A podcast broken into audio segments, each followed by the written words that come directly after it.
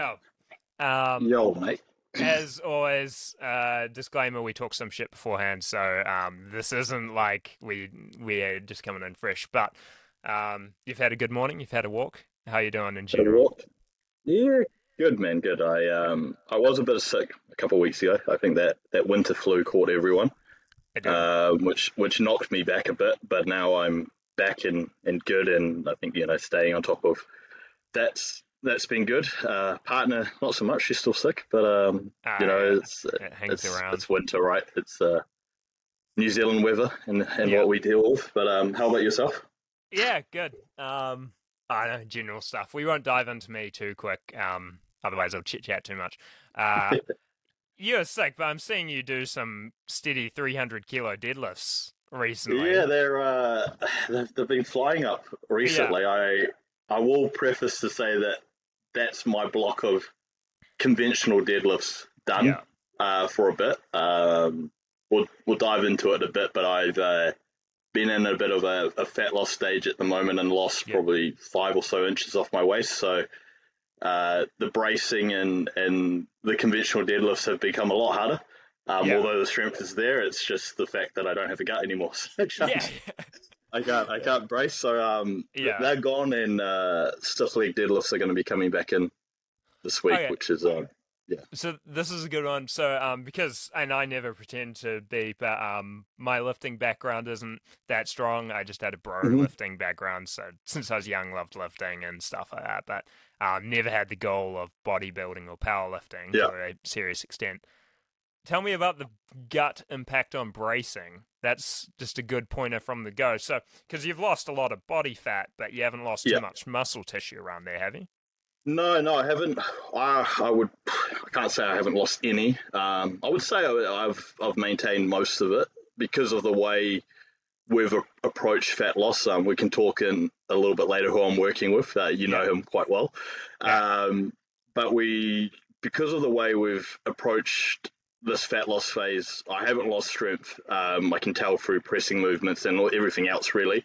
Uh, but reality with a with a deadlift, you you need a good core to brace against. And you need to be able to press up. So if you're using a belt, especially, um, using your core to to brace against that helps a lot and keeps that uh, form standardized. And I think with with losing that amount of weight around your waist, and be it that it's mainly water and you know a lot of fat and everything like Yeah. that, it just makes your biomechanics change a bit, and Yeah. your form has to change from that.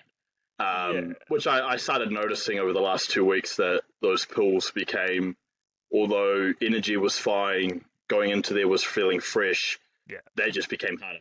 Um, Yeah. okay, yeah, that's a cue. That's a cue. Yeah. could you even say um yeah like this is very uh we're throwing shit and seeing what sticks here but uh would you say that the extra fat and maybe water is distributing that strength in a more even way and that might be why it Definitely. helps with that bracing because otherwise you're feeling more isolated on each muscle group against the Yeah. belt yeah Yeah, yeah, definitely. And and for me, like generally speaking, I I won't pull with a belt until I get above six plates aside. So like 260 and above, that's when I start pulling with a belt and and needing to brace against it. Um, but now I'm going okay. I'm up to that six plates and feeling like I need a belt and Yeah. uh, and those things. So it, it's you know I, I think for for me, you know, conventionals I I love them. They are probably my favorite movement. Yeah. By far, uh, it's definitely one that you know if you're looking at burning a, a lot of calories and and exerting energy and then building a good posterior chain, it's a must.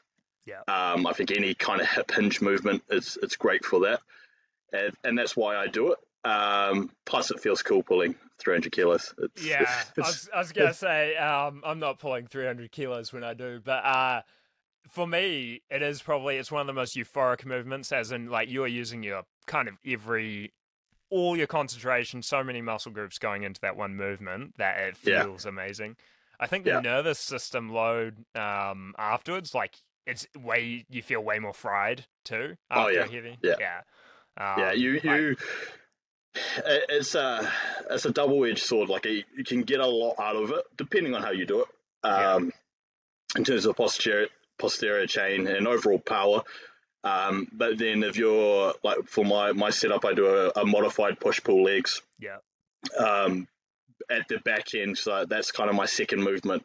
The rest of my workout does suffer a bit because Yeah. I'm so fried.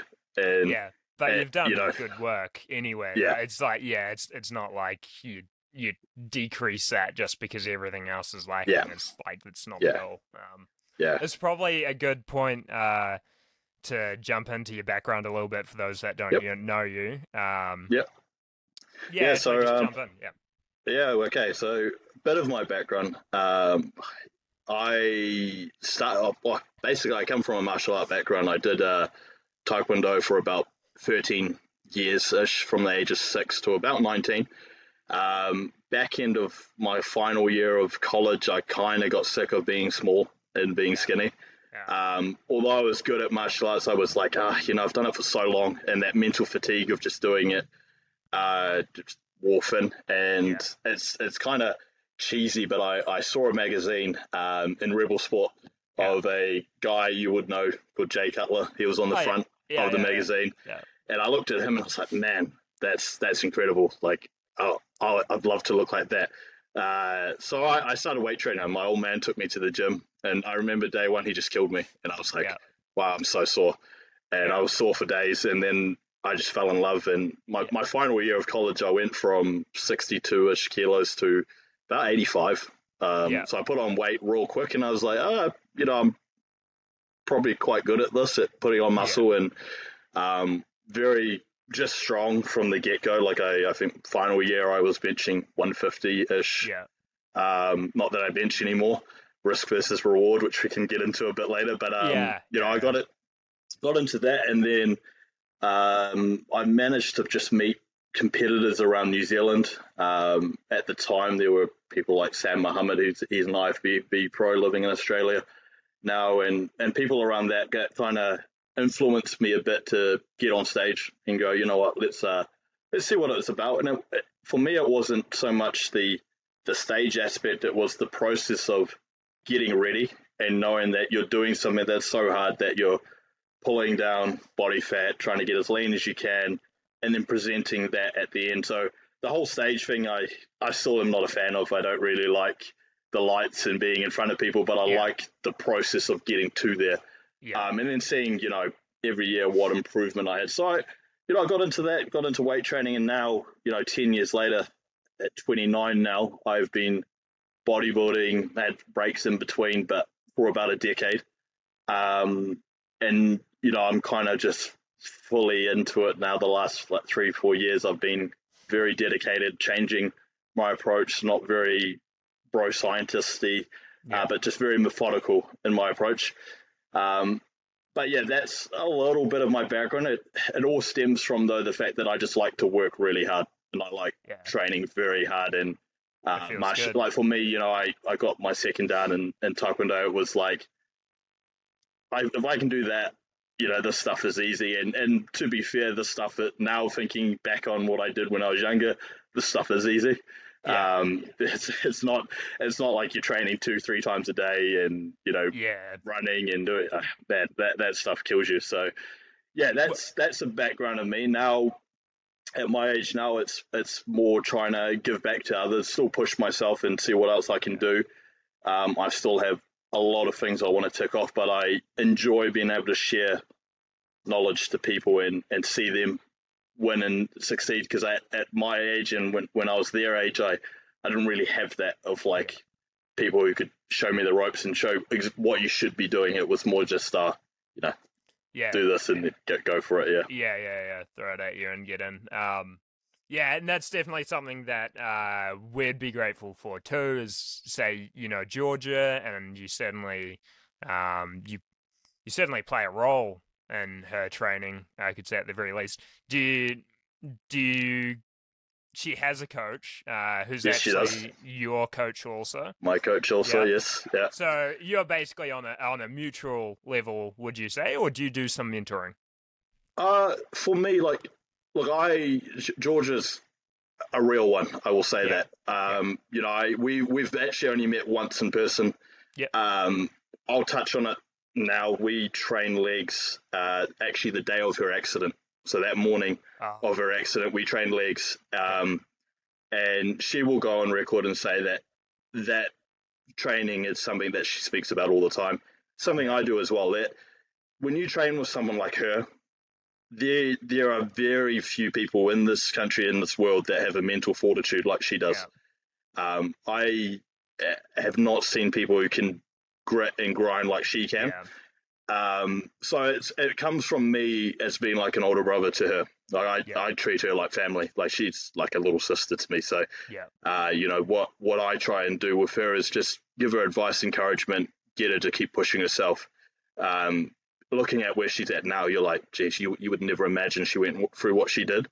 Um, Yeah. she has some good people looking over her from up above and around her, and um, yeah, we, we we bond over that and the fact that you know we're both Maori. We we Yeah. both uh, you know value our, our heritage a lot, Yeah. um, and there's a lot of pride in that. So yeah, I, I'm looking forward to getting back down there and training with her again now that she's kind of back to where she is. Yeah, she's Um, grinding right now. I've, She's, yeah, she's yeah, yeah, it, honestly, when she when she had that accident, it was like she was sending me videos of her walking like days, and I'm like, geez, you you're insane, but you know, yeah, you, you go for it, and it, it makes you Ah, proud though. Like it makes you go, yeah, what you know, what do I have to complain about? This this girl went through that, and you know, I'm complaining. I I, I tore my Yeah. MCL like eight weeks Yeah. ago. I'm like, it's, it's just nothing in comparison. yeah.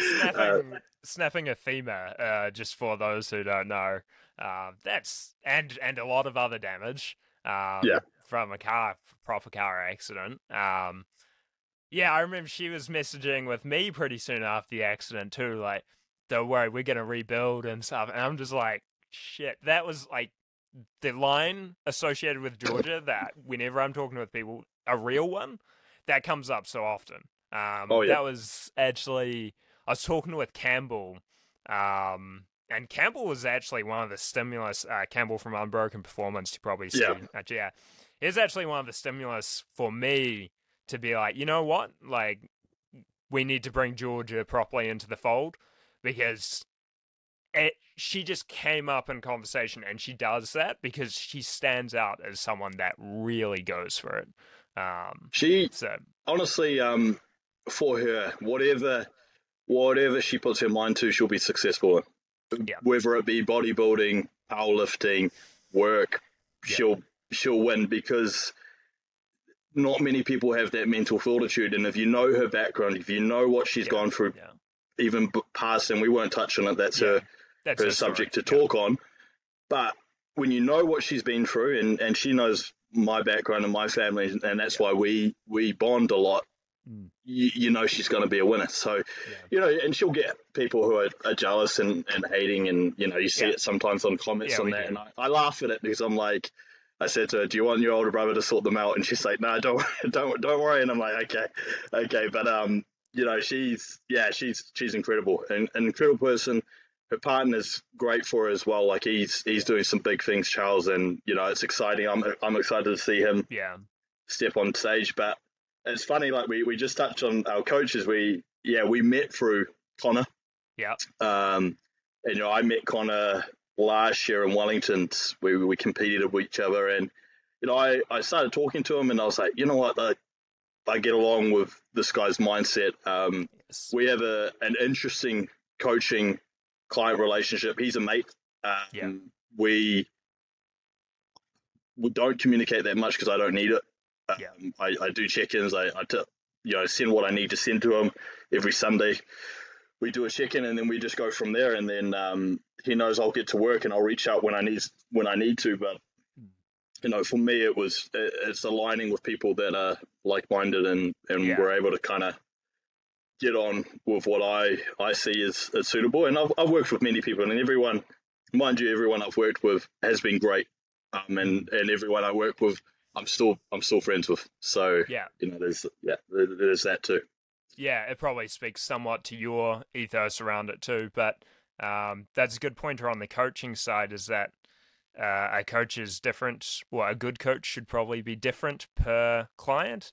Like it's not always gonna be the same relationship, and if you don't need as hands on, like it doesn't need to be as hands on for you, then that sounds perfect. Um, yeah, yeah, that's that's um you know, and I, I, won't get into work, my work and what I do for yeah. work, but I, and I'm, I'm a manager and a people manager, and um, I always use the mindset of like you can't paint the same brush across everyone. So yeah. if you take that mindset with coaching and training, uh, you may have this mindset of like, oh, this is how I'm going to get the best out of this person. You can't apply that to everyone.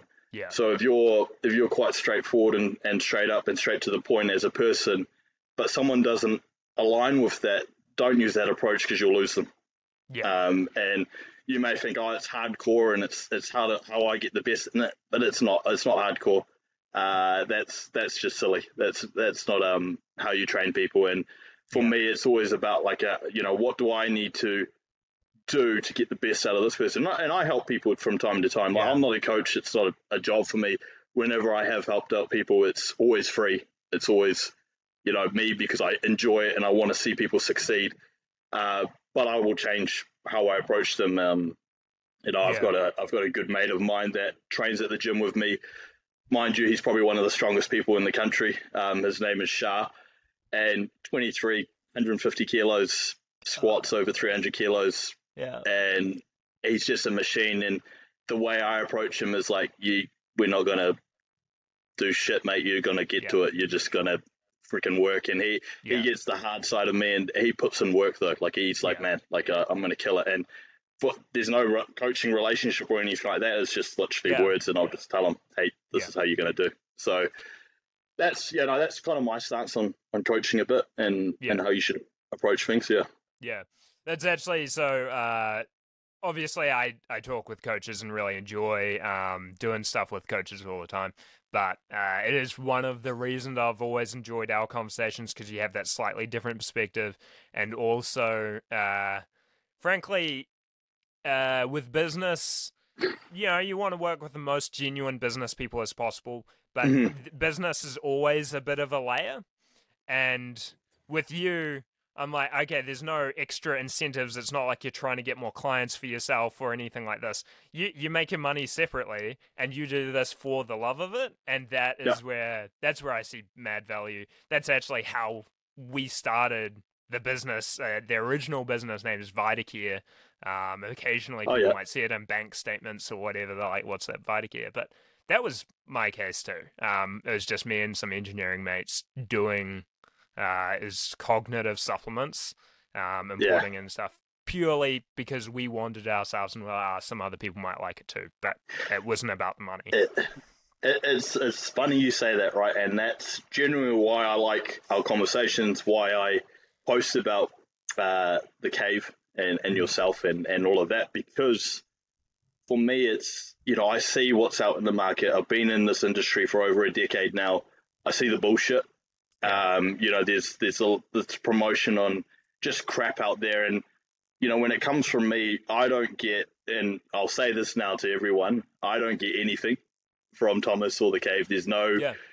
return for me. I don't get a, a, a, money or commission or anything like that. It's genuine because I believe in the products and I believe in what. Thomas and his team do, um, and I think it it can make a difference in people's lives. And you know, I send people your way all the time um, and they come back to me and say, mm. you know, thanks, like this, it's, it's made a difference in, in whatever it may be, from sleeping to injuries to, you know, whatever it is. Yeah. It's just because I believe in the product and I believe in what they do. So, yeah, yeah, and and that's actually a thing. So with all our people, even Georgia, uh, Campbell, Unbroken and stuff, we don't we don't do commission type stuff. I think it's actually it, it misaligns interests. Um, I always have a stance. It's like a, okay, we've like if we're working together now, like Georgia, we send care packages, same with Campbell. But that is completely irrespective of anything that they ever say to do with us. Like it's like there is no you have to post about this or anything like that. It's like I don't you don't you could take all these products and never tell anyone that mm. you're to do with us and we're going to keep sending it to you and keep because we like you as a person and we think that you hold our values um, yeah. so that's I think it would be lovely to see more of that in the industry where it is just yeah. pure partnerships because people actually align, not yeah. can you can you funnel us some money? And um, yeah, well, it, the money yeah, sorts itself um, out too. That's that's the yeah. other thing. Like if you're not And- in the rush, it the- does sort itself. Yeah. yeah, Yeah, and, and that's the thing is like, uh, as as always, people are like, what, what do I get out of it? Well, you know, what I get out of it is the, is the feeling of gratification that I've potentially helped someone. Yeah. That's Yeah. that's what I gain. Um, because as you said, then you know I make my own money. I'm very comfortable, and and you know I, I live a very good life, so I don't need um, Yeah. anything. And Yeah. you know, for for others, it may be the fact that they they want a good Instagram following, or they they want uh, their two hundred dollar supplements per month. But I I don't value Wait. like for me. I, I'm like no, my I'm worth more than that. You know, I'm I'm worth the friendship and and uh, the ability to help others. So yeah, that's uh, yeah. good that good that we brought that up. I think it's um good for people to see. And uh, I will say this: don't try it for, everyone else. Don't try and just go to the biggest, most popular supplement store because you know they're Yeah. they're not always Well, the best. Yeah, it's it's the same with anything. Is that biggest and most popular can be manipulated by advertising spend. That's it's quite simple. Like if you if you have more money to funnel in, or there's many other business factors that make things Mhm. big and popular, um, including stuff like uh, JP, JP, um, Jordan Peters, amazing trainer, and uh, well, I think I think the general everyone can agree that he's an amazing trainer and has done awesome Yep. things for the industry. Um, we have his supplements and they have a place, but it's not necessarily the best.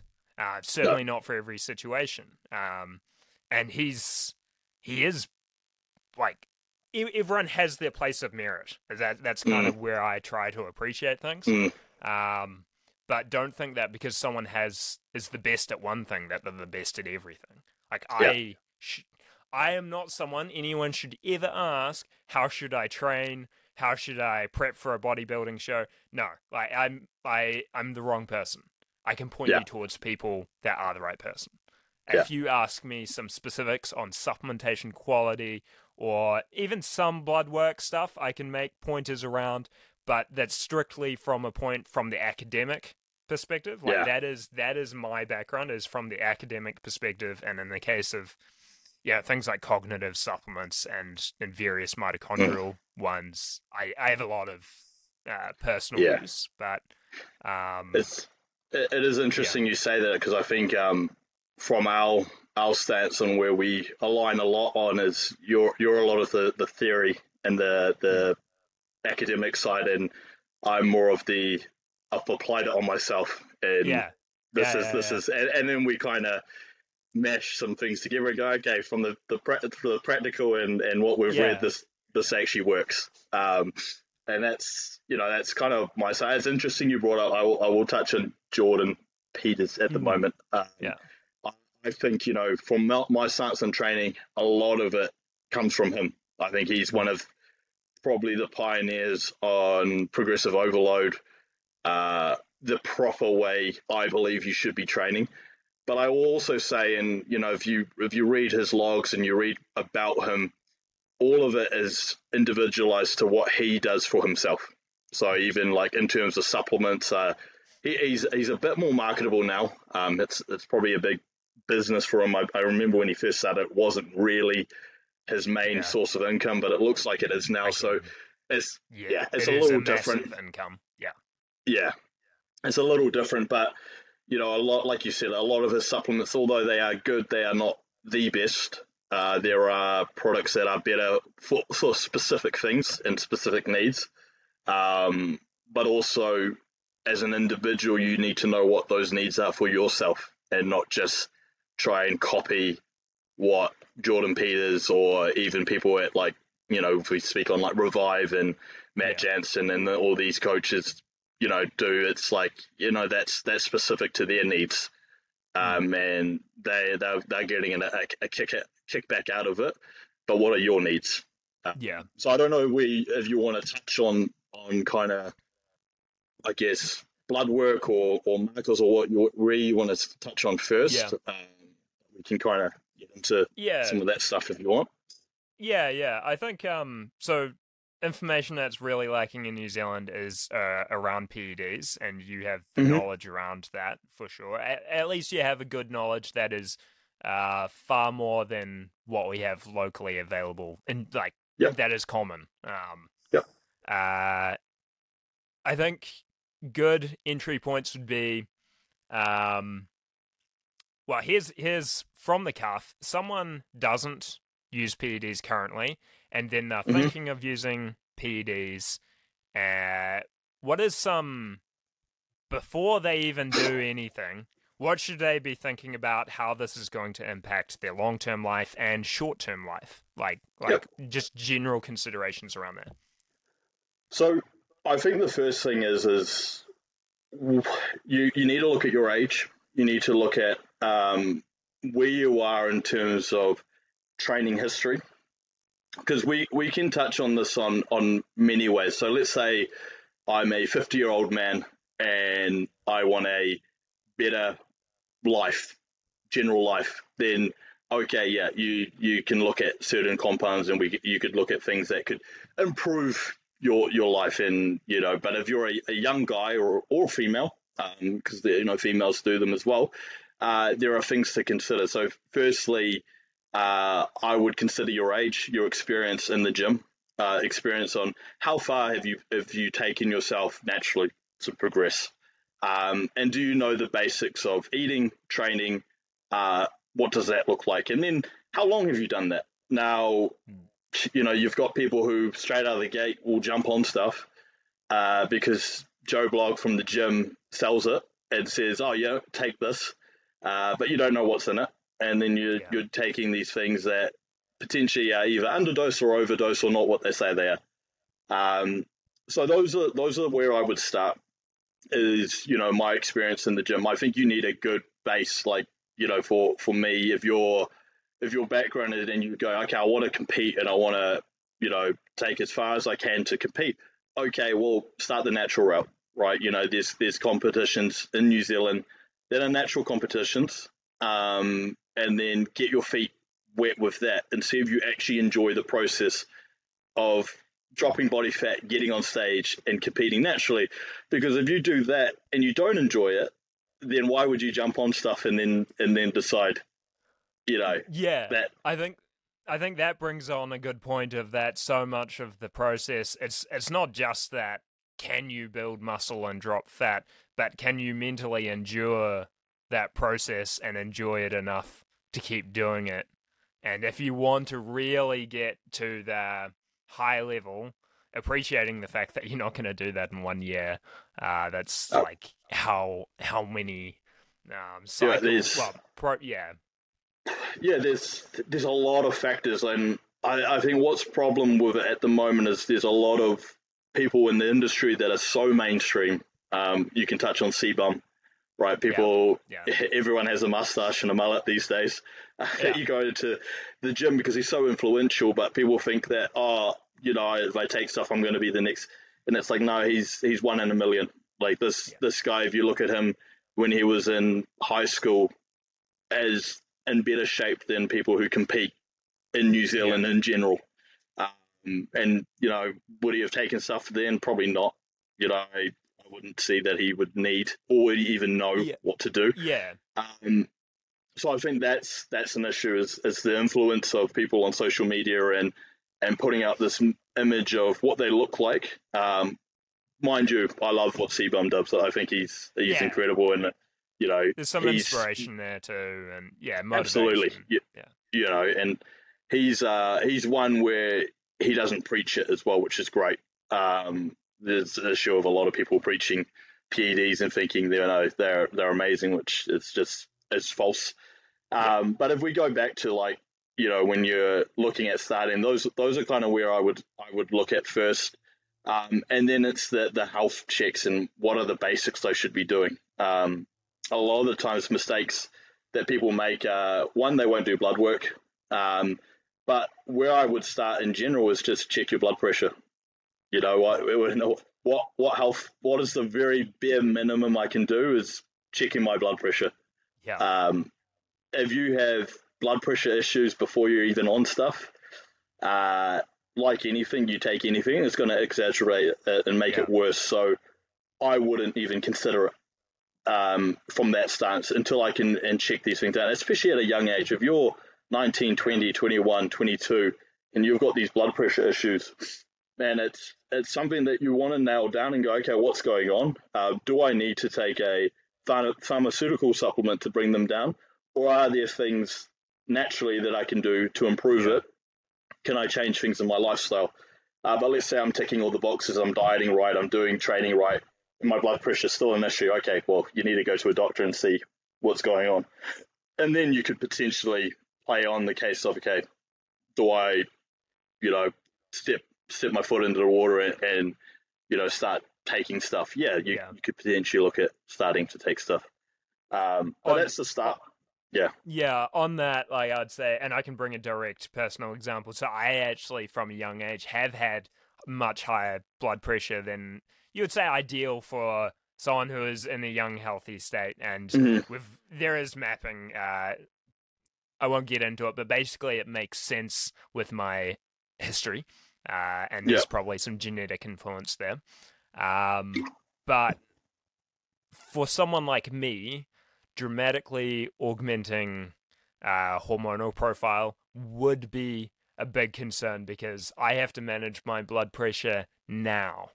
Yeah. And that's that's before amplifying uh, risk cases on. Everything. Um, yeah, and so for me, if I jumped on PEDs in a serious manner, which frankly would make no sense at all to what I do in life and long term goals, but if that was the case, then I would be I'd be playing a, a very serious game. Like I'd have to Yeah.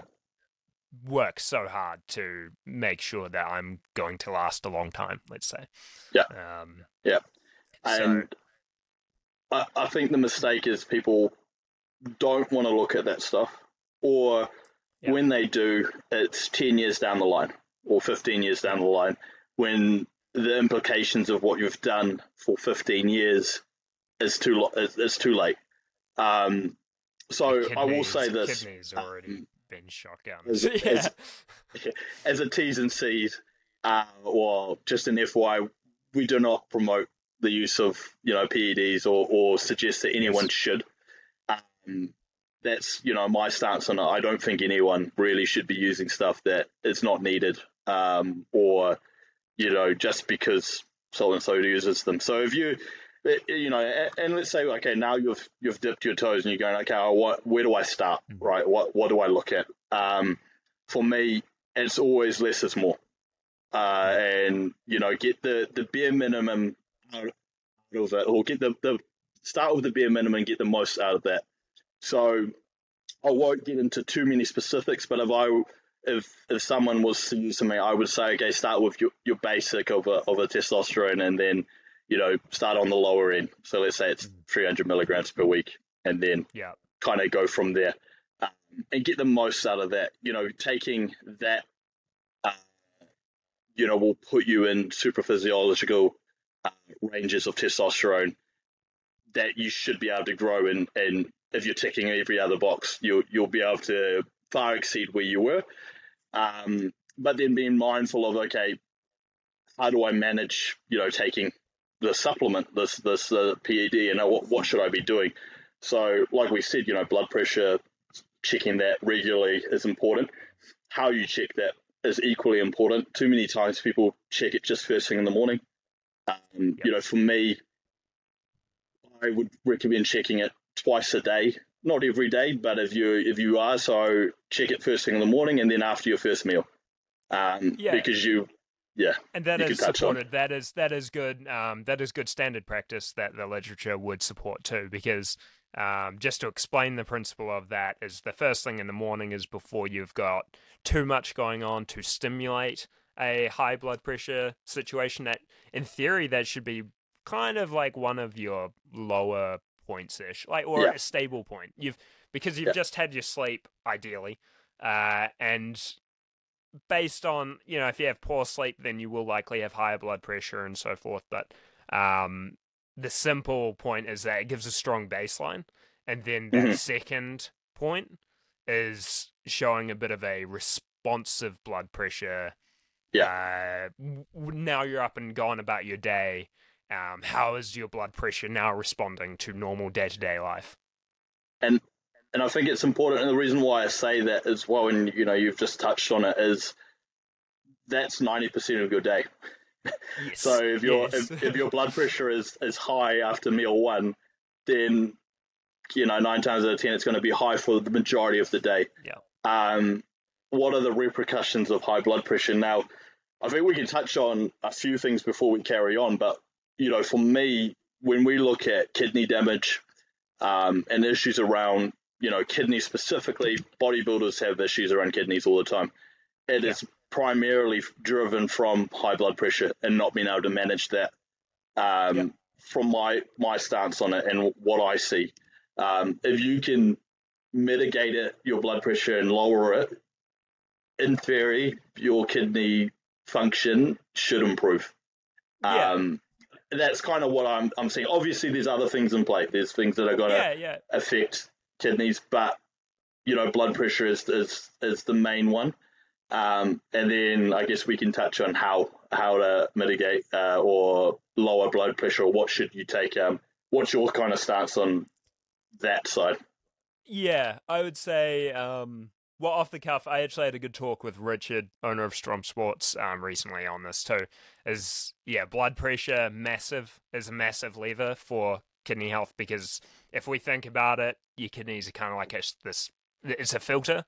It's trying to filter things out through your blood. If you're shooting that blood through at a higher rate, that is a a more strained system eh, like you're putting more pressure on that system. Um, Yeah. Dean actually had a good example too, which uh, I probably wouldn't read into it too much, but is a uh, like if you're running say normal hose temperature through a mesh versus using a water blaster and blasting it at the mesh, the mesh is going to be under a lot more strain when that water blaster's gone at it. Um, Yeah. So that's one lever, and then the other lever, which frankly influences all body health things, is liver liver function. If your liver's Yeah. poor, uh, because your liver is doing so much work and essentially just cleaning out, um, you, we could say toxic Toxins, yeah. products, but Yeah. yeah, yeah, things that are impairing or causing damage in your body. That's like a lot of what Mhm. the liver is doing. And if that isn't doing that properly, then everything like your whole cardiovascular system and your liver and your brain and everything that they're Mhm. going to suffer. So that Mhm. would be probably what I would view as two big levers on kidney function. Um, Yeah.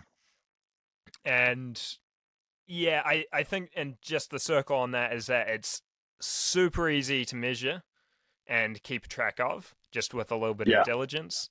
And uh, in theory, it's it's you can manage it, and so it's just Yeah. a really big shame if someone comes to a point where they've been using things and caused damage, or significant damage that isn't um, repairable, or puts them to a point like uh, dialysis type point Yeah. because um, it's preventable. Like kidney damage is. is preventable, and that should be the big ethos. Like you can solve it. It's not something you just need to accept.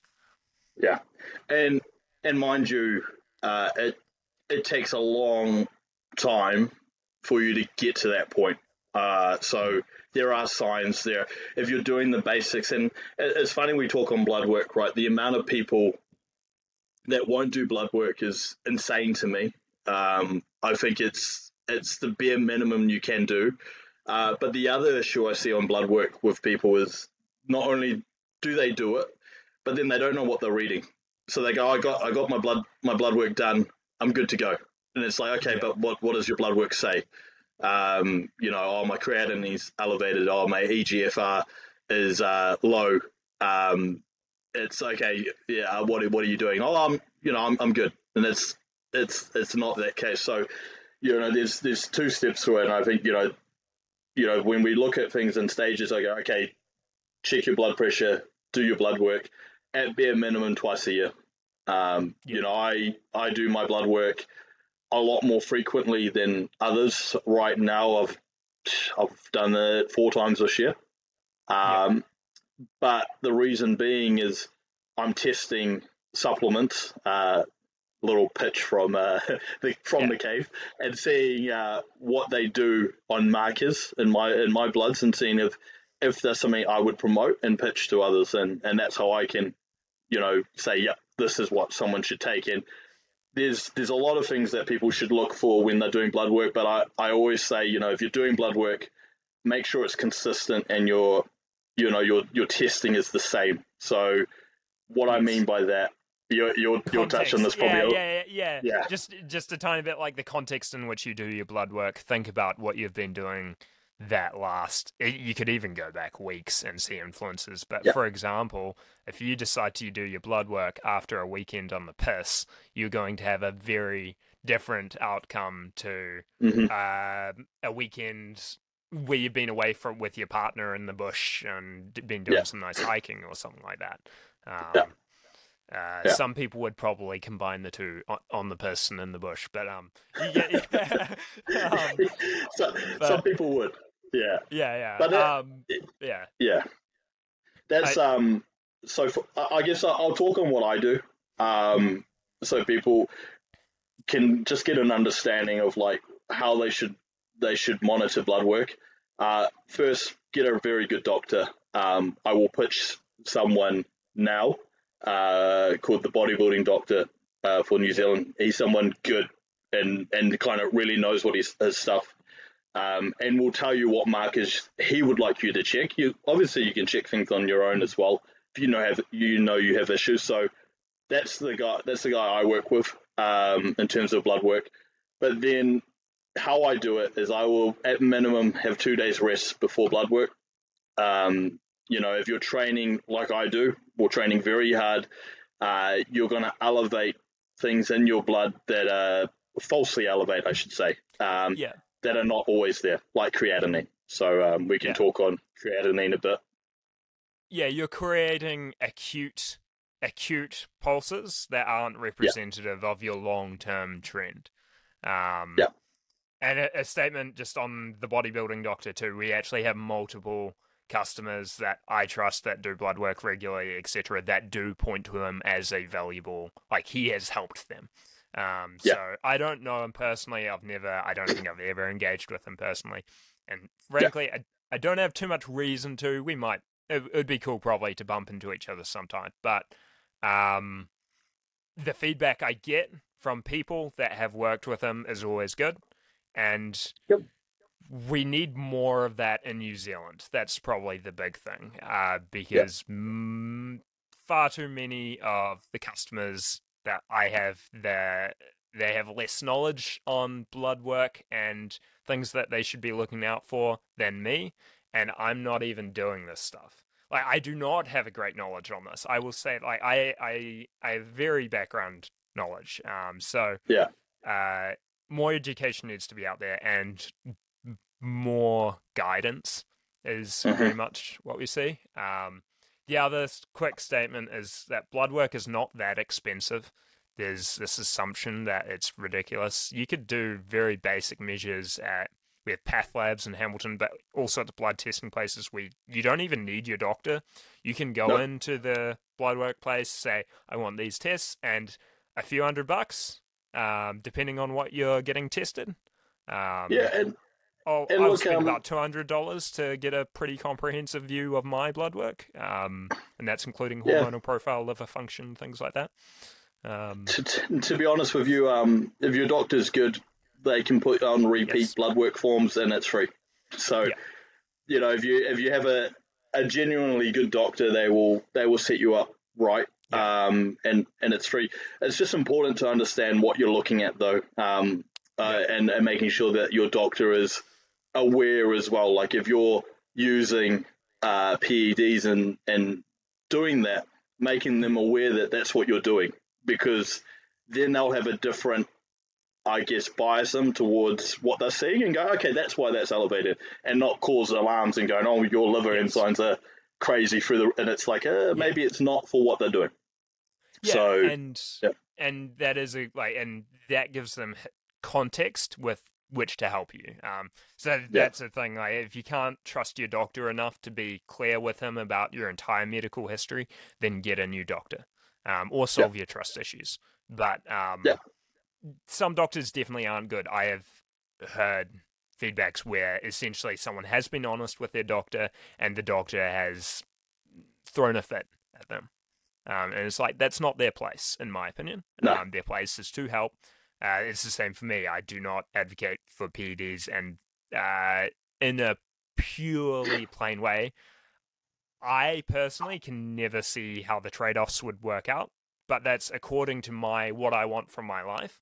Um, and Mhm. I appreciate that different people have different life goals and and what they want from their life, and that's important. And that's why I'm always super happy to help with harm reduction. Is because Yeah. it's it's not about what I would do. It doesn't matter. That's irrespective of the point.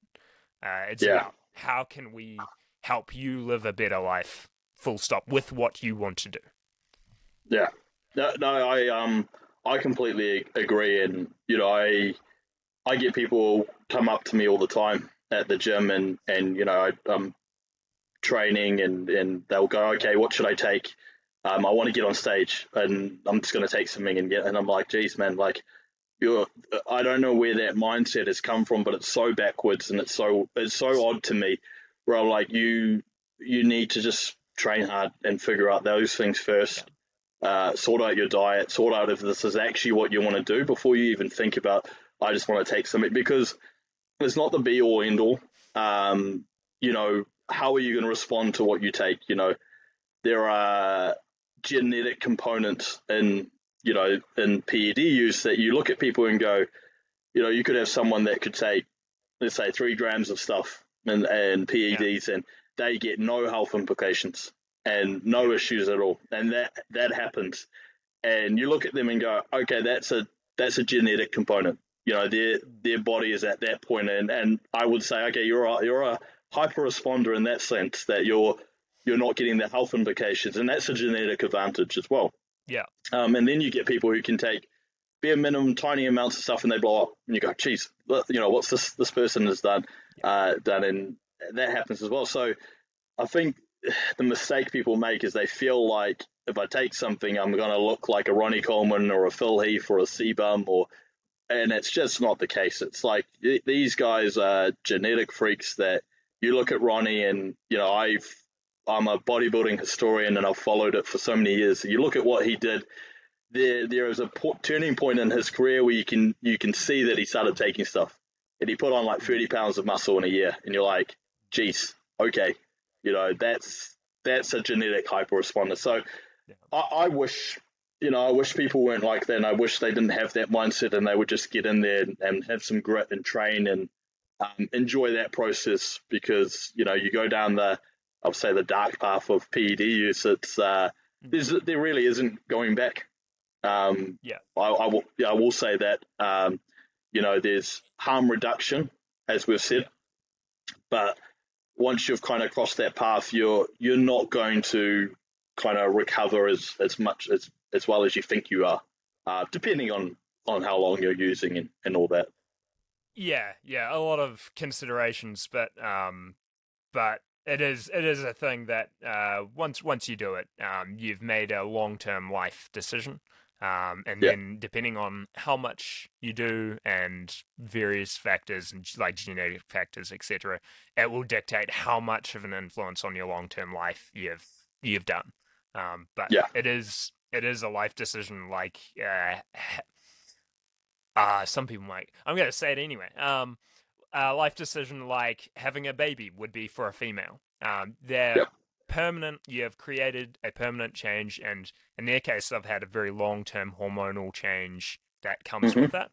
And so and that has physiological differences. Um Yep. there is significant physiological differences that I can see in my partner from just before and after pregnancy had a kid and it's still changing too we're we're like nearly a couple years since my kid was born and her body is still i can see the hormonal things working Different, to yeah, ways, yeah, balance themselves so um it it might not always be as extreme or it could be more extreme but i would think the same about peds um we are doing some similar things um Yeah. Yeah. uh, I will, I will say uh, on that though, the reward is not as great as having a baby though. So yeah, that's uh, yeah, that's yeah. that's kind of my my my stance on it. But um, look, I think in terms of when we go kind of back a little bit in terms of Mm. blood markers and and what you should be looking at and how you should monitor it. Um, you know, I can kind of read off a few things on a Yep. on a blood form that I look at. Um, you know, the the basics from electrolytes, Na Na slash K, uh, creatinine, EGFR. Um, you know, even from blood glucose uh, to old, you know, estrogen or estradiol, uh, and then CBC, um, your standard HDL, LDL, um, and then your total blood count as well. And then from that as well, you may want to be looking at, you know, total free testosterone, um, and you know things on those lines. But if we touch on a, a couple things, you've got liver Yeah. enzymes and, and those things in there as well, which are really important. But um, if we touch on like creatinine, EGFR, you can do like a cystatin C or B test, I believe it is, yes. uh, which is really, really important to do. Uh, very underrated. Um, if you really want to know your kidney function, do that one. yeah. Um, but if we Oh, touch on like, yeah, Yeah, yeah. I'll, d- I'll dive straight on because the creatinine is such a uh, misconstrued. Uh, a lot of people aren't understanding what we're looking Mhm. at here with the creatinine and how many things can influence that that might um, change what your perception of your kidney function is. So, um, creatinine is something that usually your body kind of breaks down in a well it produces in a stable manner from steady cell breakdown. However, uh, actually, before I go into the howevers, and then why we measure it in kidney is because it can be representative of how much liquid your kidney is pumping through it. So, um, yeah. yeah, and so it's not the creatinine itself isn't necessarily like uh, that's not the problem. It's just a marker or a, a little tag we're seeing to say Mhm. how how much is going through the kidney.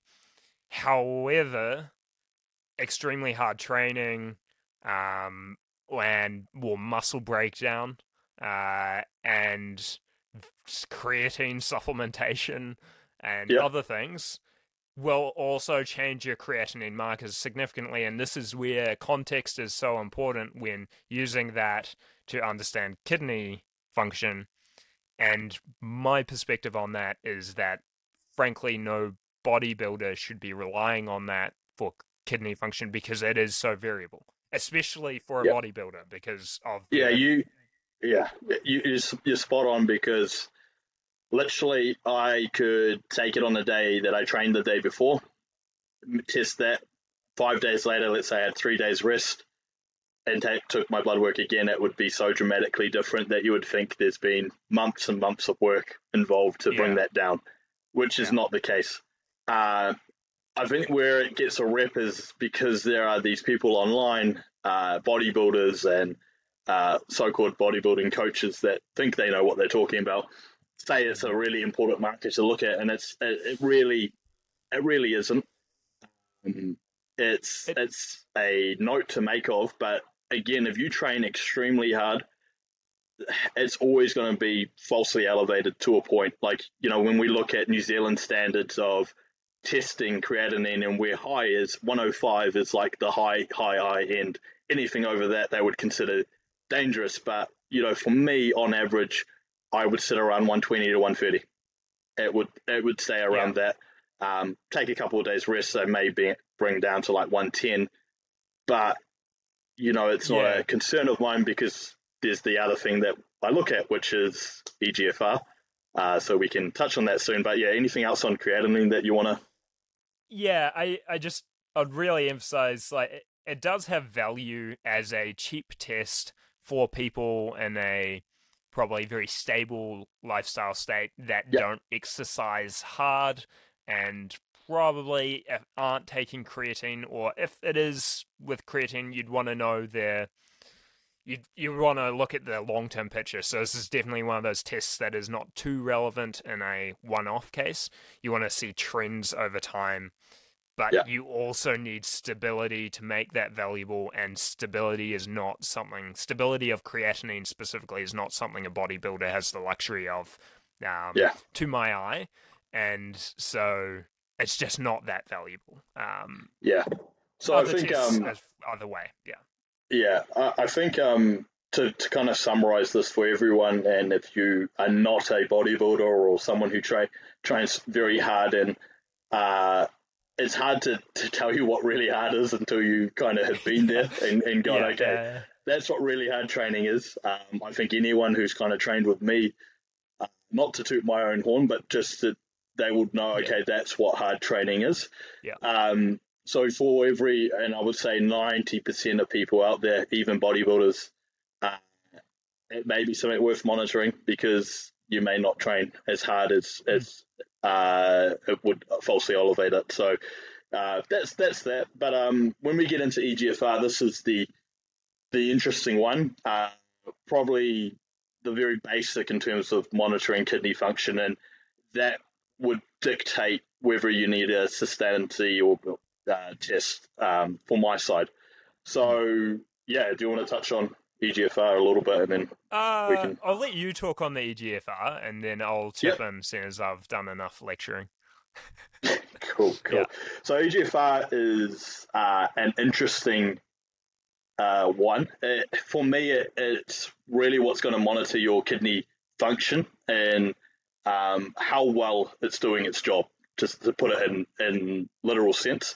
Um, I will talk on myself personally. Uh, my EGFR was always on the lower end. Um, so to give people scales, let's say lower end would be under 60. Um, that to me, and then under 30 to 20, you're in the point of severe kidney damage. Um, and you would need to be starting to consider dialysis and, and looking at means of trying to improve it. Now, there is this message, and, and doctors will say this as well, that you cannot improve kidney function. You cannot, which is not true. Uh, you, you can. Yeah. There are there are Mm. good medical professionals, and there are bad good uh, medical professionals. Not all doctors Yeah. are as good as others. We love some, but some are frankly sham people that Yeah. should not be in the industry. Yeah, and I Yeah. and I think where where you go on this is not that I'm a, a scientist or not that I've studied this, but I have personally studied aspects of what I'm looking at significantly to understand it more. Um, so if you're a bodybuilder, that's what you should be doing. You should be looking at Yeah. markers and understanding what they mean. Uh, so then you can, uh, and we'll touch on this a little bit, but supplement to those needs. Um, so yeah, EGFR. So I'll, I'll talk on myself. Uh, I would say beginning of last year when I was doing blood work, mine was around 58, uh, which is on the low end, um, which was a bit concerning to me. I was like, okay, did I have any noticeable health issues during the day? Did I feel no, nothing. Like I was like, I, I feel absolutely fine, which is what you're normally going to feel. Uh, something that you Yeah. can't tell until you get blood work done. There are signs like eye color and um, there are things that you can look at and go, okay, there may be some issues. Eye color generally is like liver issues and, and things like that. Is, ah, yes. where yeah. you yeah, yeah, where you're going to see those things. So there are signs your body will give you, but kidneys are a little bit of a weird one. Back lower back pain, yeah, that's that's probably a, a, a basis where you can see some issues. So mine was at 58. Um, I can say right now, the last time I got it checked was at 76. So, you know, you go from a year and four months, uh, it's improved significantly and it's trending upwards. Uh, do you want to touch on, or do you want me to touch on what Yeah. I did to improve it, or do you want to touch on a couple of things before we get into there? Yeah, just the pointer on. So EGFR is usually a calculation on kidney flow rate, Mhm. um, Mhm. Based off creatinine levels and several other health measures. Uh, I'm I'm correct in that. Yeah. Um, Yeah, you can. yeah, um, it's, it's been a while since I double checked, but it is it is influenced by creatinine levels. Uh, creatinine tests usually, I believe. Like, Yeah. um, uh, I'd be surprised if there's not multiple ways to calculate it, but the the general way to calculate it is using that creatinine level. So uh, it's it's somewhat influenced by if that's the thing, but it doesn't use that as the standalone, and that's probably why it's more valuable than a creatinine test by itself. Would would you agree Yeah. on that? Yeah, I agree. Uh, it takes in a lot of factors, age, uh, you know, little things like that will take in take into it. Um, I needed to just Google what it meant because I was Oh, yeah, yeah, cannot remember, couldn't remember exactly, but it's your estimated glomerular filtration rate. So there you go. Uh, so it's, And- it's based on and that's in the sex, kidney. Um, yeah. yeah, yeah, and everything yeah, like that. Um, that uh, golly, no, I'm dropping the term. But basically, um, those are the little kind of nodules, sort of things that you can that are helping with that filtration in the kidney. And so, Yeah. um, it's just it's you could say it's a complex calculation that factors in age and other factors. Yeah. but it does include creatinine, and so for you, like, it doesn't surprise me that much that uh, it might be a little higher because we know that your creatinine is higher. Um, Yeah. Also, just for the record, like higher muscle tissue amounts generally will result in higher creatinine because you'll have a total amount of more breakdown. Um, Yeah. it depends on the concentration, you know, how much blood you've got as a ratio of like, so how much serum as a ratio to muscle tissue, and then how fast that's breaking down. So different genetic factors, but um, Yeah. Yeah. No, no, you're you're, you're pretty much spot on. Um, so you know that's a it's a good measure. If you you can even work it out yourself. So there's actually tests online. Uh, they're not obviously not as accurate as if you're gonna go get blood work done. But if you only have your creatinine number, um, and bear in mind everything that we said at the start, you do everything right. Uh, you can use these tests online and put in that number and your age and sex and everything like that. Ethnicity as well is very important because it can dictate um, your EGF now, and it will give you a rough estimate number. Um, so yeah, that's it's an important thing to look at, and what I did to monitor it, and or what I did to improve it, uh, and this is a, a supplement pitch now, is using a product called Astragflow, uh, which has now obviously been rebranded to Kidney Plus or Kidney. Uh, it's Kidney kidney plus or- blood pressure, I believe. Um, yeah, uh, and that I think it actually once upon a time, uh, before I was looking at supplement needs properly, they did used to have that name, but then they Yeah. needed to kind of drop it because of claims things. But you'll see that with that rebrand, they've dropped in, I believe, a bit of juniper berry and Yeah. uh, there was there was something else, but basically, um, let's just double check. It was uh, they can uh, potassium, potassium citrate. Um, Yeah. and uh, some people would say, um, we we don't know for sure until asking Dean and supplement needs, and um, but some people would say essentially those ingredients were added just so that they can make that kidney claim again. Um, which is Uh, an yeah. unfortunate part where the industry like the regulators are dictating our products to make it marketable. Yeah, it's a, it is unfortunate. Um, like juniper berry, for me, it's like based on te- like what it, what it says it does is it's a mild diuretic, um, helps with you know excretion and and fluid excretion. So you know what impact will it have on kidney? You know, I'll let you know Uh, when I uh, yeah, yeah, yeah. And, and you've tried, you've been using Astragflow for long enough that we've got a nice comparative baseline um, to a Yeah. degree. Obviously, other lifestyle factors change, but uh, frankly, the juniper berry dosing is mm, on a lower side that I would on that I would view on the lower side, such that it probably is just in there to be able to make the label claim.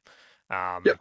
I don't believe they've put it in there for a functional benefit truly. Um, this is just trying to juggle, and this is something that consumers can often not always appreciate. But there's so much juggling between trying to make a good product for people and then also a product that is marketable so that people Marketable, can yeah. actually see it. And Yeah. um, there's often too much emphasis on the marketable and not enough emphasis on the quality. but then um, yeah, yeah, like there's a lot of juggling games in that, and sadly, sometimes Yeah. it can lead to compromises and and misleading information. Um, let's say. Yeah, I, I agree. Um, and look, I've I've used Vital Support, uh, which is again another kidney liver supporting product. Um, has some good dosages of certain ingredients like NAC, uh, TUDCA um, is on the higher end. Uh, my side, the TUDCA is at a little bit too high. Um, that's my personal opinion. I don't think you need as much as what uh, is in that product. Uh, NAC is at a good dose. I think um, anything over a gram is good. Um, and my uh, we won't kind of get into these two ingredients too much, but very good for liver support. And uh, TUDCA is basically a bile acid that helps uh, supporting through the gallbladder and and you know filtration through your liver and um, excreting toxins and all that. And Yeah. NAC is is great as well. Um, in terms of li- liver products, these two far exceed milk thistle or anything on, on the market Yeah, like uh, that. I'm, and this is where I have biases coming because I work so much with Strom Sports Nutrition. Um, but uh, Richard actually has this massive pet peeve about milk, milk thistle for good reason because it's got this massive reputation as being so good, and frankly, it's it's kind of garbage if you look at the real evidence. Um, it does nothing. Uh, from yeah, my yeah. side, like it's If- it's uh it's not that great. So yeah, those uh you know kind of the two ingredients. If you're looking at liver, and then obviously glutathione, um, which you know Yeah. NAC helps you produce more of. So that's Yep. why NAC, NAC is what I would consider like your precursor to producing uh, a good amount Yeah. of glutathione. That is Yeah. directly is directly correct. It is a precursor to the glutathione, and what we're working on there with the glutathione is helping deal with oxidative stress. So Yeah. again, kind of um, uh, helping clear things that might cause damage in your body. Is a Yeah. very broad broad picture view. Anila. Mm. So when we yeah when we go back to like what I did with kidneys and reason why I chose Astragflow, it was in the name, uh, Astragalus uh, extract, which uh, for me the research behind it, although it's theory and they Yeah. unfortunately at this stage they can't make claims that it does what it says it should it does. Yeah. Um, it is a very good ingredient, um, correctly dosed. That's what I will preface in saying this, and this is why I use this product over Vital Support. Vital Support, although has it in there, is on the very low end of four grams. Uh, where for me, I truly believe you need anything over six grams per day to make a noticeable difference. Um, and Astragflow has eight grams, uh, Yeah. which Probably, I, I just just before you dive, sorry. Um, one specific thing I should mention on that is that the eight grams astragflow is it's a uh, equivalent equivalency to whole astragalus.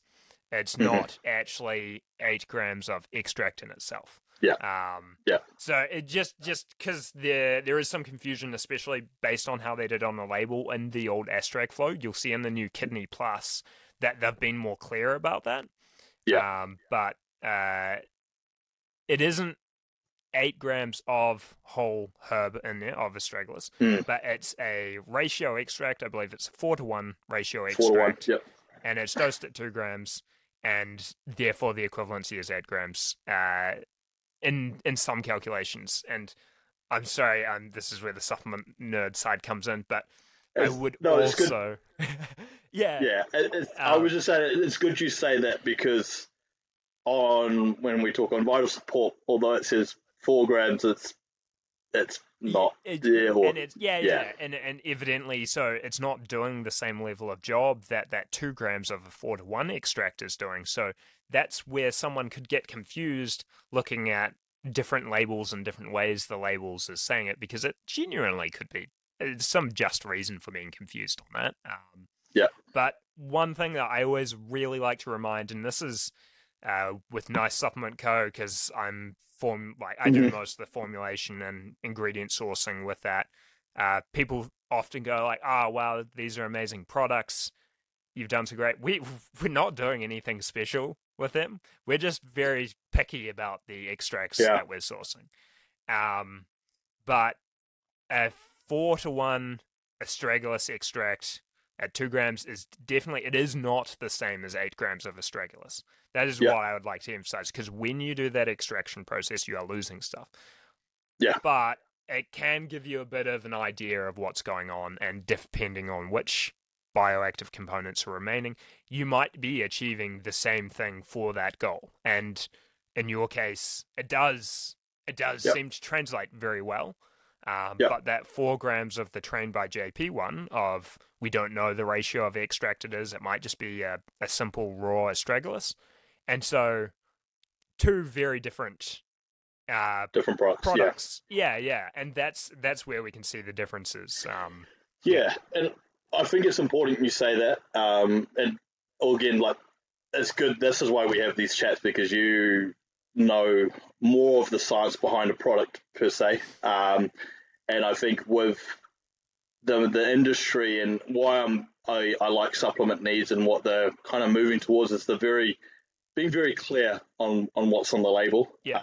Um, so then you understand what you're taking or where a lot of other companies may hide. We we mentioned this before we get on, online uh, behind patents and behind yeah, ingredients that are uh, are great, which are not all, at all times the best of quality or, or accurate. That's yes, that's the uh, yeah what what I really liked, I often talk about this with people when they're trying to understand choosing quality products, is that uh, labels can only tell you so much, and it is very far from the full picture. And there Mhm. is some regulatory influences that are that actually put pressure to have less information on the label. Um, Yeah. and and that's really sad. Um, but there is like there's good reason why um, even guys that I know really care, like Richard at Strom Sports Nutrition, not all of his extracts. He's at Nice Supplement Co. I've I've got everything down to a T because Yeah. kind of in New Zealand we don't have those pressures, but um, we will see how it expands. But long term, I might even have to. For our European products, we might have to simplify those labels to just say something. the labels. like, Yeah, yeah, it might just be like lion's mane extract instead of lion's mane extract with 30% beta D glucans because Mm. the pressure from regulatory bodies is to say less, which is very painful and not in the consumer's best interests, but um, yeah. And, legalities, and that's- yeah. uh, that's a sad thing is with them not having their best interests for others. Um, but I guess that's where we can kind of come in and explain uh, products and explain through practical use. So um, I won't get into too much details, but I use this product extensively uh, for a year and a bit. Um, still using it. Looking forward to using the the rebranded and obviously differences. Um, the other two ingredients are really not what I'm looking at. That's going to make the marketable difference and improvement in my kidney function. Uh, the goldenrod, the astragalus, and everything like that does. Um, there are significant studies on bodybuilders uh, throughout the world who have supplemented with astragalus and seen an improvement in EGFR, an in- improvement in kidney function.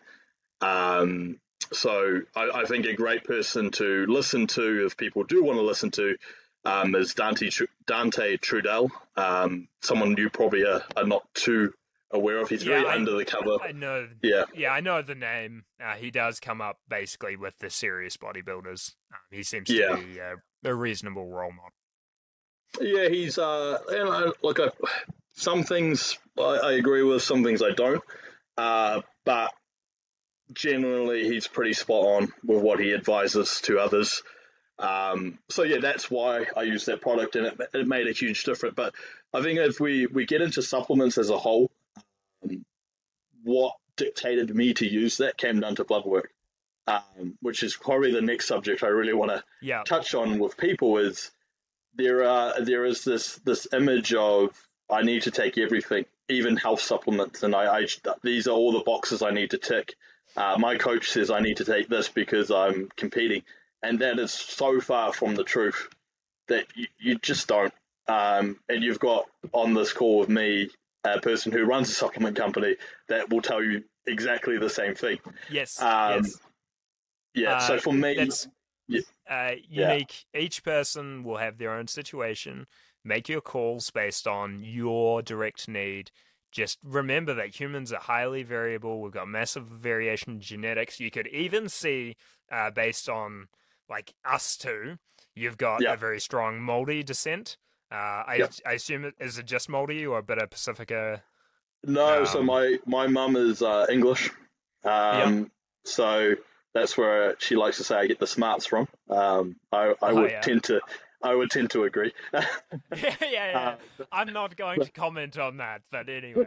I, I, I can, ha, being Yeah. half half, I can comment on it. Yes, um, yes. And then the the strength and and I guess the athleticism I get from my old old man who uh, he's actually from probably more around your neck of the woods. He's from Morrinsville, so he's from down oh yeah. uh, the the Waikato area. But that's um a little bit on you know my background. But yeah, like like you said, But- right? I think yeah. that genetic background will have such a big influence on how you deal with everything. Uh, there's, on a simple level, um, Māori across this is a generalization, but Māori do seem to have better capacity for putting on and maintaining muscle tissue.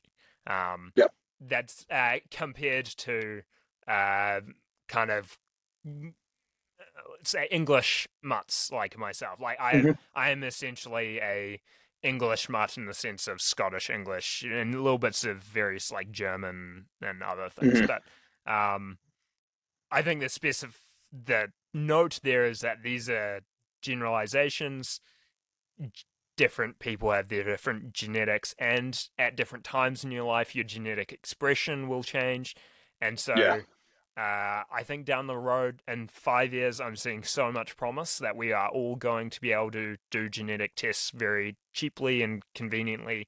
It's already some like it happens in America reasonably well, but I reckon Mm. it'll be way more accessible. And that's the point where it'll just you can really start to pick and choose min- yeah. life, yeah. yeah, lifestyle and supplementation. Yeah. So, like uh, uh, in summary, uh, whatever I take in terms of supplements are based on my needs. Uh, based, and there's a basics of what I would cover. So, in terms of products that I, I take regularly, uh, I take Support Max. I think Support Max for me, it doesn't specialize in anything, but touches everything. Uh, that's where I look at that product. It is by far the best uh, as it says, support product on the market, in my opinion, um, because it's got effective doses for some things like vitamin D, um, but it just touches, it, it basically touches a little bit of everything. Um, and it's for, I guess, in terms of what you're paying for, what you get in return. If you were to buy these products individually, uh, you would be spending three to four times the amount. Um, Yes. so that's Yeah, and- you know that's yeah And we could say like the intent, so Support Max, um, sometimes known as Support Max OCS or on cycle support, um, by Strom Sports Nutrition. The intent is that it is a bit of the general catch all for someone who is maybe using PEDs or has other blood work reasons. Um, Yep. And then from there, and this is the general ethos that you get, uh, I really enjoy uh, it's Will. His handle is the anabolic scientist. Um, oh yeah he's he's he's very uh, he has good particular wording about things, which I really appreciate. But um, uh, with on cycle sport, it's kind of like his attitude as a coach is that it's someone that someone would introduce with PEDs, and then based on their blood work, they will then pick and choose the other things that is needed. Um, Yeah. that is his attitude, and it's from a more informed perspective than mine. But um, yeah, I, and I like that approach. That's uh, for me Yeah. probably the best approach to do it. Um, but I, I will list off a few of the things I take. Uh, reasons being so that you know covers my basis of what I in, in general sense. And I don't, like you said, like I, I don't even think you need to be on PEDs to see the benefit of taking a product like that. Um, I, I know many people that aren't on PEDs that use it for normal Yeah. life health things because it is like TUDCA and N-acetylcysteine, those things like uh, liver health is important for everyone, and as we age, it is harder to maintain a healthy liver. Um, Yeah. And so Agreed. assistance is good. Yeah. And then um, the next one would be obviously your Astragflow, which we touched on a little bit. Uh, very good at managing blood pressure as well. That product, I think it's um, great. So before you consider the route of going pharmaco- pharmacology and going, okay, am I going to take telmisartan or or something of those lines? I would take this product, test it extensively, monitor blood pressure, and see if it works, and you get the benefit out of that rather than going down the route of going to a doctor, getting a prescription, and taking a, a prescribed medication that, Yeah. if you're using PEDs, you're just adding to the bucket of medications that you're taking. Uh, Yeah. It's it's something that I personally would recommend against if it's not needed. So again, your needs, you know, must now if you're taking Astragflow or kidneys plus blood pressure, uh, and you're not seeing an improvement, one, there may be a lifestyle change that you need to make. Um, for example, you could be too heavy and, and you, you need to d- drop your weight down a bit. Or two, you may need to go down that route of, okay, I need to take a blood pressure supporting medication. Um, so that's kind of my Yeah. view on blood pressure and kidneys. And yeah, and and why you might have that view, uh, I'll at least put in why I think that is a good approach is uh, as supplements can have a very good role. Um, they are sometimes as potent as many prescription medications, but uh, not always. Um, where they often have a good role is um, less side effect profile, but also less uh, like it's less potency and less side Yeah. effect profile. This is going down the the approach of do the minimum necessary intervention to have an outcome. So, uh, where I'd say if Yeah. someone is doing like that, it's a good idea to try some supplementary blood pressure things, um, not prescription medication first, to in the goal of hopefully seeing if that fixes it uh, without Yeah. side effect without a significant side effect profile. Supplements in themselves are not automatically side effect free or anything like that. Um, yeah. yeah, I I think yeah, you, you touched on it briefly, but like if we talk on telmisartan, there is evidence of eyesight loss and issues around eyesight, and for me, the risk of that versus taking a natural supplement that I'm not going to have that risk, I would go okay, I'm going to go for it, and that's what people just need. Yeah. It's just uh, it's not like a bowl of Skittles. Don't just keep taking things because you're Yeah. taking some because you may go okay now because I'm taking this, I need to take something else it's uh, it becomes a bit ridiculous. Um, And to the end. everything has trade-offs. That's that's what Yeah. we like to like. Everything has trade-offs, supplements or medications, and each have their own. And some medications have Yeah. a lower side effect profile than some supplements, and some supplements have a lower side effect profile than some medications. However, generally, a medication is in that prescription situation, at least often, because there is a little bit more risk reward. So things that requires some would say a educated person like a medical professional to say this makes sense for you. Um so Yeah. yeah I, like a lot of people i guess assume that i'm anti prescription medications. I'm really not. They just have their place. Like they they have their place and should not be abused and the same with supplements. Um, yeah, uh, agreed. Like, agreed. Um, on that too, the other kidney test, because this is a, a lot of where you're dictating your decision making around Yep. your use of supplements and and things like Astragflow and why it is suitable for you. You're basing this off um, not just a creatinine and EGFR kidney test, but also um, the cystatin one. Yeah. yes. yeah. Um, So could you talk a little bit um, about that and why that is valuable? Yeah, it's it's valuable because it it will now. look, I I do for me personally, I do need to do more research around it, but it shows you a, an actual. I, I guess it shows you actually if you've got kidney damage or not, and it will give you a, a clear indication if there is signs of kidney damage. Now, that's important. It's it, yeah. it's prob- to me it's probably the only test that is the only test that is actually going to show you is there kidney damage or not. The issue you have with doctors and people is they don't know what it is. So to give you a, a funny story, um, I had that on my blood work to get done, and the nurse who was doing my blood work had to Google it and search what that was to understand it, and then they went in their system to print the label and, and get that test done. Um, that's when I first got it done. Now I had mild, like not very low end kidney damage, but it was there. Um, so I was like, okay, you know, great that I did it. I'm spotting, I'm spotting the issue because I had signs, right? Creatinine's high, EGFR is low. Those are signs. Let me get this test done yeah. to confirm. Yes. That confirms that there is an issue. Okay, we need to make a difference. So let's remove everything that potentially are causing those issues. How's my blood pressure? Oh, blood pressure is a bit high consistently. Let's try and lower your blood pressure and, and add in supplementation uh, like Astragflow to see if you can have an improvement. In turn, every blood test from there saw an improvement in my EGFR. Um, now, Cystatin, I don't test it all the time. It's something that I will test my next run. So my next run of blood work is in about four weeks, um, and I'll see how things are going. But I was seeing an improvement from 58 to 63 to 67, now up to 76, 77. So yeah. you can see it's improving. Um, yeah. yeah. There is a, but all a you have to do is ask for it. At the very least. Yeah. Yeah. Um, and it is an unfortunate side of. Uh, I actually get a message about once every two weeks by someone a little concerned because their doctor is blindly saying, "Ah, your creatinine is too high. You need to stop creatine supplementation," um, which is uh, from the cuff is a okay. They do not understand the test that they're analyzing yeah. here, so it, it is even a lot of medical professionals aren't understanding how to analyze this blood work and the relevant yeah. context around it.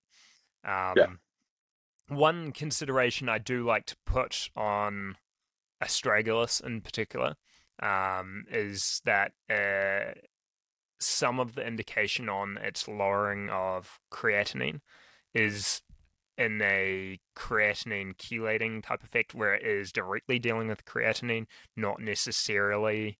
Um, oh. Ooh, did we just cut out? Are we? I might Sorry, you just cut out a little bit. Edit post. There we go. Oh yeah, yeah. There we go. Um, yeah. We can edit that post or not. People yeah. can deal with it. Um, but uh, essentially, we don't know too much about creatinine, uh, about astragalus, I should say. Um, it has a long history in traditional Chinese medicine, and we've got some evidence, and we do see kidney health improvements separate of that creatinine. We believe um, or we, there is some signal for that. But uh, I I do like to put a little bit of emphasis on the side, um, especially now because I I realize I don't always discuss it, um, mm-hmm. but uh, some of that positive signal might be um, not as positive as it looks. That's probably the the thing. But we do still have a good outcome. So um, yeah this is why it's more important. Like it's very important to do more than just creatinine testing. Um, that that's where I'd really put in, and that's why it yeah. pleases me to hear that you're doing further. Um, but uh, it's still yeah, people. There's there's a bit of a mix. It's not like we're saying astragalus is bad, or I'm saying astragalus is bad, and you've had good outcomes with it. Um, yeah. But but we shouldn't just focus on one measure. Is it's where I no no, and that's um I think that's key and like with C, uh, basically it, all it is is it's, it's showing if you have high levels of C in your blood, your blood you potentially have a, a kidney issue. Uh, there could be other things, in fact, but if you're a bodybuilder and you're, you know, you're supplementing and you're doing things, then nine times out of ten, it's a kidney issue if you're having high levels of cystatin C in your blood.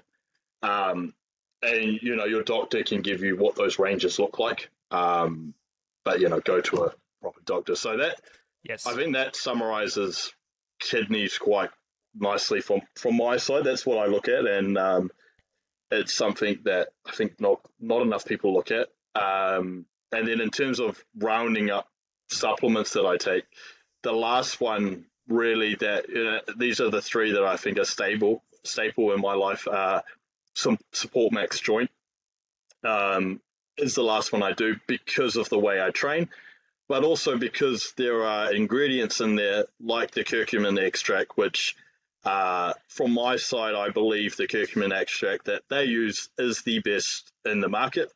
Um, it's got anti-cancer benefits. It's got you know great for inflammation. Um, it in itself, if you were to buy that separately, it's a good product on its own. Uh, the fact that they add it to a joint uh, joint product um, is just the bonus because I have um, issues with my knees and elbows and I will always have those issues because of the way I train. Um, so it's a preventative uh, product. For me as well, when I look at Support Max Joint, it's probably a better product for injury management as well, uh, rather than just uh, what it says in its name, which is support. Support. Um, there are other like NutraBio has a good one. I can't remember the name of it, but yeah. that's probably Extreme more joint care.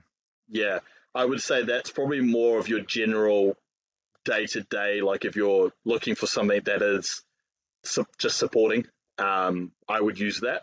But if you're looking for something that has got a very high amount of curcumin and you want the benefits of curcumin and anti-inflammatory benefits, um, you know, we could do a whole nother podcast on inflammation yeah. and the dangers of inflammation, but I would take that. Um, yeah. So those are my three staple. Those are what I take uh, in terms of health. Um, and then in terms of performance and training in the gym, uh, I take a good pre workout. I'm using DFib at the moment. Love that pre workout. It's uh, yeah. one of the best on the market.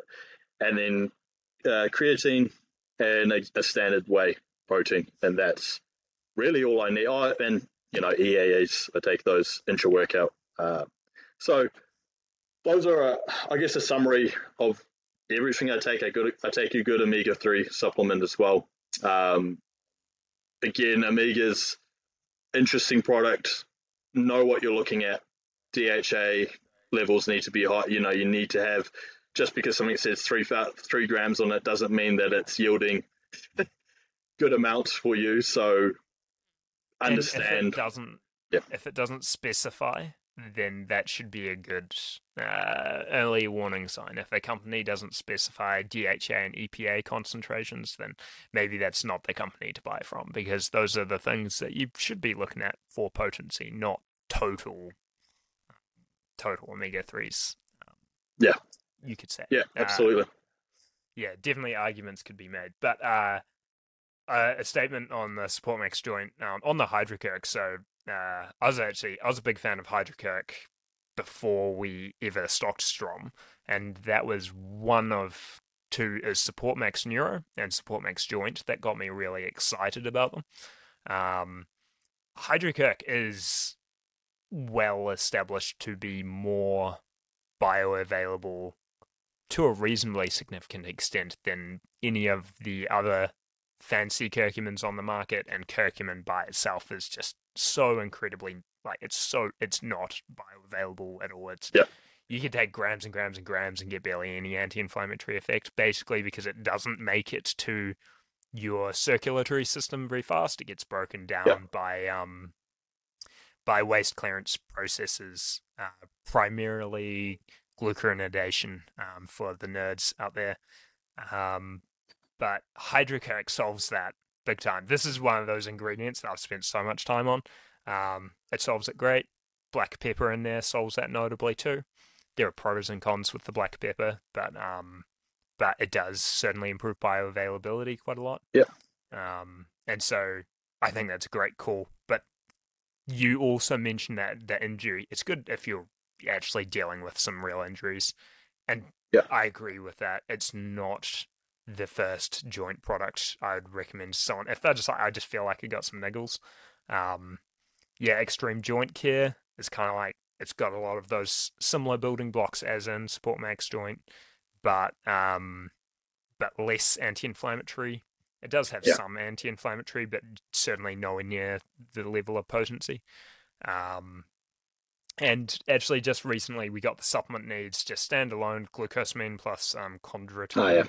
Um, and that's I, I was really pleased. I've been wanting that for ages, but I kind of needed background business logistics. Um, but I point that as like the first call because it's just building blocks. Yeah. And then if someone's like, okay, I'm starting to actually have a bit of niggle, then you'd see if extreme joint care does the job. And then if we're like, okay, we know we've got inflammatory inflammatory load going on, that's when I say support max joint. Um, and Yep. yeah, yeah, and different Yeah, people like- have different attitude around that. I believe Richard, the owner of Strom, obviously is biased, but he is much more. He's quicker to promote an anti-inflammatory, um, Yeah. because his view on inflammation is slightly different to mine, perhaps. Um, but yeah, Yeah, I've I've got an interesting view on it. I think um, inflammation is not as bad as what some people think it is. Like it, it plays its role. So if I if we're talking like curcumin, um, it's funny we t- you touched on just like basic curcumin, but I I see products like turc- uh, turmeric, and I'm like I, I can't believe there's supplements that are, are turmeric, and you're like that literally is gonna do nothing. Like it's li- yeah, you you might as well go to the supermarket and start eating raw tur- turmeric and, and see if that's gonna do. But enough of that little rant on that. But that's um there are there micro- bra- like, yeah, microdosing at best. Um, yeah I Yeah. I like to be cautious about when I say doing nothing, but the magnitude of potency is mm, like hundreds to thousands of levels of difference. And so it's microdosing at best, and uh, who we we have no strong evidence to show that microdosing achieves much at all. That's probably the statement that we can make in good faith. yeah. So yeah, in terms of curcumin, I would personally take it as far away from training as possible. Um, so I take mine first thing in the morning, uh, where the inflammation and the benefits of having inflammation, which aid in recovery and, and everything like that, I'm I'm not trying to have. Um, so taking it then it's great. Avoid around training. For me, four, three to four hours at minimum. Um, you know that that's where I I would look at it and then you know go from there. But uh, yeah, inflammation plays a role, um, but you don't want to be constant, constantly infl- having Yeah. infl- inflammation. So yeah, Yeah, and I think the um, the awareness around that's coming around very well recently. Like, it's uh, acute inflammation has its function. You just don't want it all the time. Um, Yeah. And Yeah. yeah, I think I think everyone well read in the industry does appreciate that these days. Like all, all your better brands and better formulators appreciate that. Yeah. Um, So yeah, those are those are kind of supplements. Um, Yeah. I know we didn't really get into perform, but for me, performance supplements are kind of a little boring. um, you know, you've you've got a you've got your basics like you know your pre workouts and uh, you know uh, creatine and, and whey protein. Um, I, I think for like the general audience, like it, the people look at pre workout as like the be all end all. You really don't need it. Like if you really want to, just take a strong black coffee, um, have a good amount of caffeine. Like if you're taking a double shot black coffee, you're looking at 90 milligrams of caffeine, maybe a little bit more. Uh, should be enough to get you going. Um, we can probably touch on a little bit of like performance supplements and roles they play. Um, I would I'll just touch on a couple subjects now uh, for people who are generally interested. They all play a role. Like I think if you're looking at your basics, and if if I was to start anywhere, I would start with creatine personally. Um, whey protein to me is a supplement to your diet, but if you're eating enough protein, you don't need it. It's it's you know especially the reason why I say that you go New Zealand market, you if you're paying for a five tub of protein now is like 140 bucks. I would much rather put that money into meat and and food yes. um, than a whey. Now the convenience of whey is great, so you know for me it's uh, it's convenient, but you know it's um, it's crazy how expensive it is for a dairy country. uh, yes, uh, and and part of the processing, uh, part of the challenge there is that a lot of the products, even though it might be New Zealand whey, it actually goes over to like Denmark, gets processed yep. into the whey protein powder, full product, and then ships back. Um, that's why yep. ours is super expensive. There are some local brands that are cheaper. Um, the flavors are never nearly as good because they just they don't have the same level of technology or experience yeah. or whatever. But yeah. your actual whey quality should be just as good. Um, yeah. Like, for example, like we don't actually stock Kiwi brand wheys at the cave, but we mm. don't have any issue recommending them because they should be assuming uh, basic basic yeah. practices of the business. It should be just as good or better quality. Um, yeah, I, I just, think it's good you touch yeah. on that. Like with New Zealand regulations on on I guess supplements, generally they have to be pretty good. Um, yeah. So whey like you'd you'd be pretty safe on that. Um, but yeah, those are kind of your basics.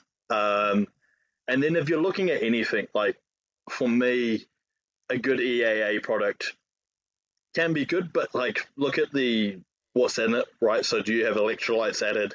Um, does it have a good amount of the actual basics that you need? So like leucine, how high is leucine in it?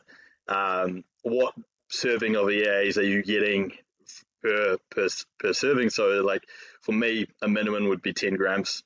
Um, anything lower than that, I'm like, man, you're just paying for flavored water, um, and you're not aiding in recovery. Again, it's a supplement to your need. Yeah. Um, and then, you know, pre workout, uh, interesting subject. I, I, loved what you posted the other day, uh, which was the caffeine side. Um, ah, yes. Because because that that to me it made me smile a bit because I I laugh at people who go oh I want to feel it I want to feel the stims and the the stimulant and I'm like yeah that that feeling of uh, it doesn't mean it's giving you the benefit so I guess for me, basics of what I look at is L-citrulline, high dose of L-citrulline, minimum of four to six grams. Six grams would be better. Also understand there's a difference between L-citrulline and citrulline malate, which you know people get very confused on, especially ratios. Uh, so if you have citrulline malate at a three grams and two to one ratio, that's uh, quite low. Um, and then understand what else is involved. So, like if a if a product has creatine in it, um, that's quite cheap. Caffeine is quite cheap. Certain ingredients are very cheap to get by themselves. So, do you do you buy that product that's ninety dollars because it's let's say it's a fifteen gram serving, but it's got five grams of creatine um, in it, and then really you've only got ten grams of flavoring and then other things that are added. So, if yeah you know that those are what I look at. I, I don't know if you want to touch on a couple of things from your side. Yeah, yeah, we can we can very basically uh, address, but uh, ultimately we don't talk about pre workouts that much at the cave. I don't think, and certainly as a proportion of what we sell as well. Um, yeah, and that's it is because they're not as interesting. Um, I kind of agree. You're trying to. A lot of it is putting someone in a mindset to perform. Um, not always directly, this especially on the stimulant side.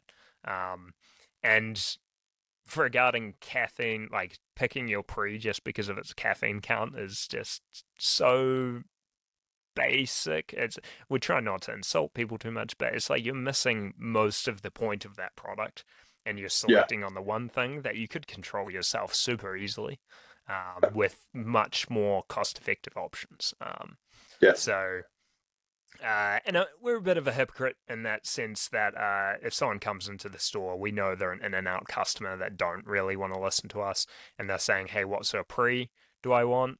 Then we will uh, loosely just base that off their caffeine tolerance uh, in terms yeah. of our selection because if they don't know about the other ingredients and what they want then they, they don't really want to pay attention to us or take the time to step through that. Mm. In the back of our head, like all the products that we have in store, we're not choosing them because of the caffeine count. So we're already starting with this base selection of things that we think are doing the good pre-workout jobs by other means other than stimulation. But um, yeah, but in all honesty, we get the sort of one to two minute interaction of someone comes in, they want a pre real quick. We go, how many cups of coffee a day do you have? What sort of pre workout have you had in the past? And we, we're judging their ability to handle stimulants. Um, that's what yeah. we're doing. Uh, because yeah. from our perspective, we can very easily make a poor call from someone because it has too many stimulants and we can ruin their day, uh, yeah. which I really don't want to do. Um, no, no yeah, educated pre workout purchasing should not be just based on the caffeine. You can manipulate that yourself. Um, yeah. Uh, yeah, creatine, good first protocol. Agreed on the whey protein too. Um, the it's a convenience choice only. It is not the most financially uh, cost effective, and and that's also something we really emphasize in the store. If someone comes in, they don't do supplements. Like, what's the first ones we do? Is So like whey protein, if the convenience is the advantage. Otherwise, sort it with your diet because that yeah. is a better approach. Um, yeah. yeah, it's uh, yeah, it's all about cost management for people, and that's um, what yeah, I. It's, it's a yeah. big part of the equation. Um, yeah, it's um, and I, I think uh, you know, if if I was someone that couldn't afford the lifestyle that I live in, I know T- Thomas knows how much I spend on supplements, so yeah, we money, won't get it, we won't get into that. But um, let's just say you know, money was the primary concern. No, no. Um, but if I was if I was something someone, I, I personally would actually pop in and, and talk to them around what I'm wanting to to get out of it. Now, you could personally supplement caffeine, use a product like Uridine and Lion's Mane if you're looking at focus and mental clarity. Um, and that could be enough for you to if you're looking at just mindset and trying to get in the zone of training those kind of three ingredients add in some creatine as well uh, you're pretty set. Like uh, you, you don't really need more. Uh, thomas can talk on a lot on those two products probably a yeah. time for another day but yeah.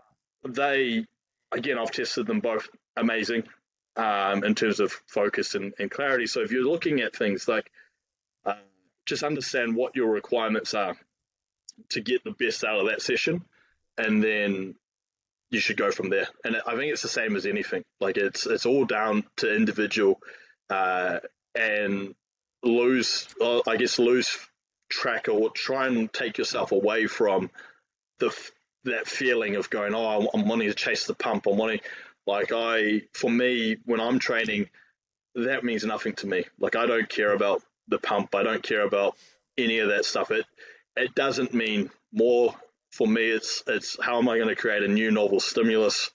Um, am I progressing on my logbook? And I go from there.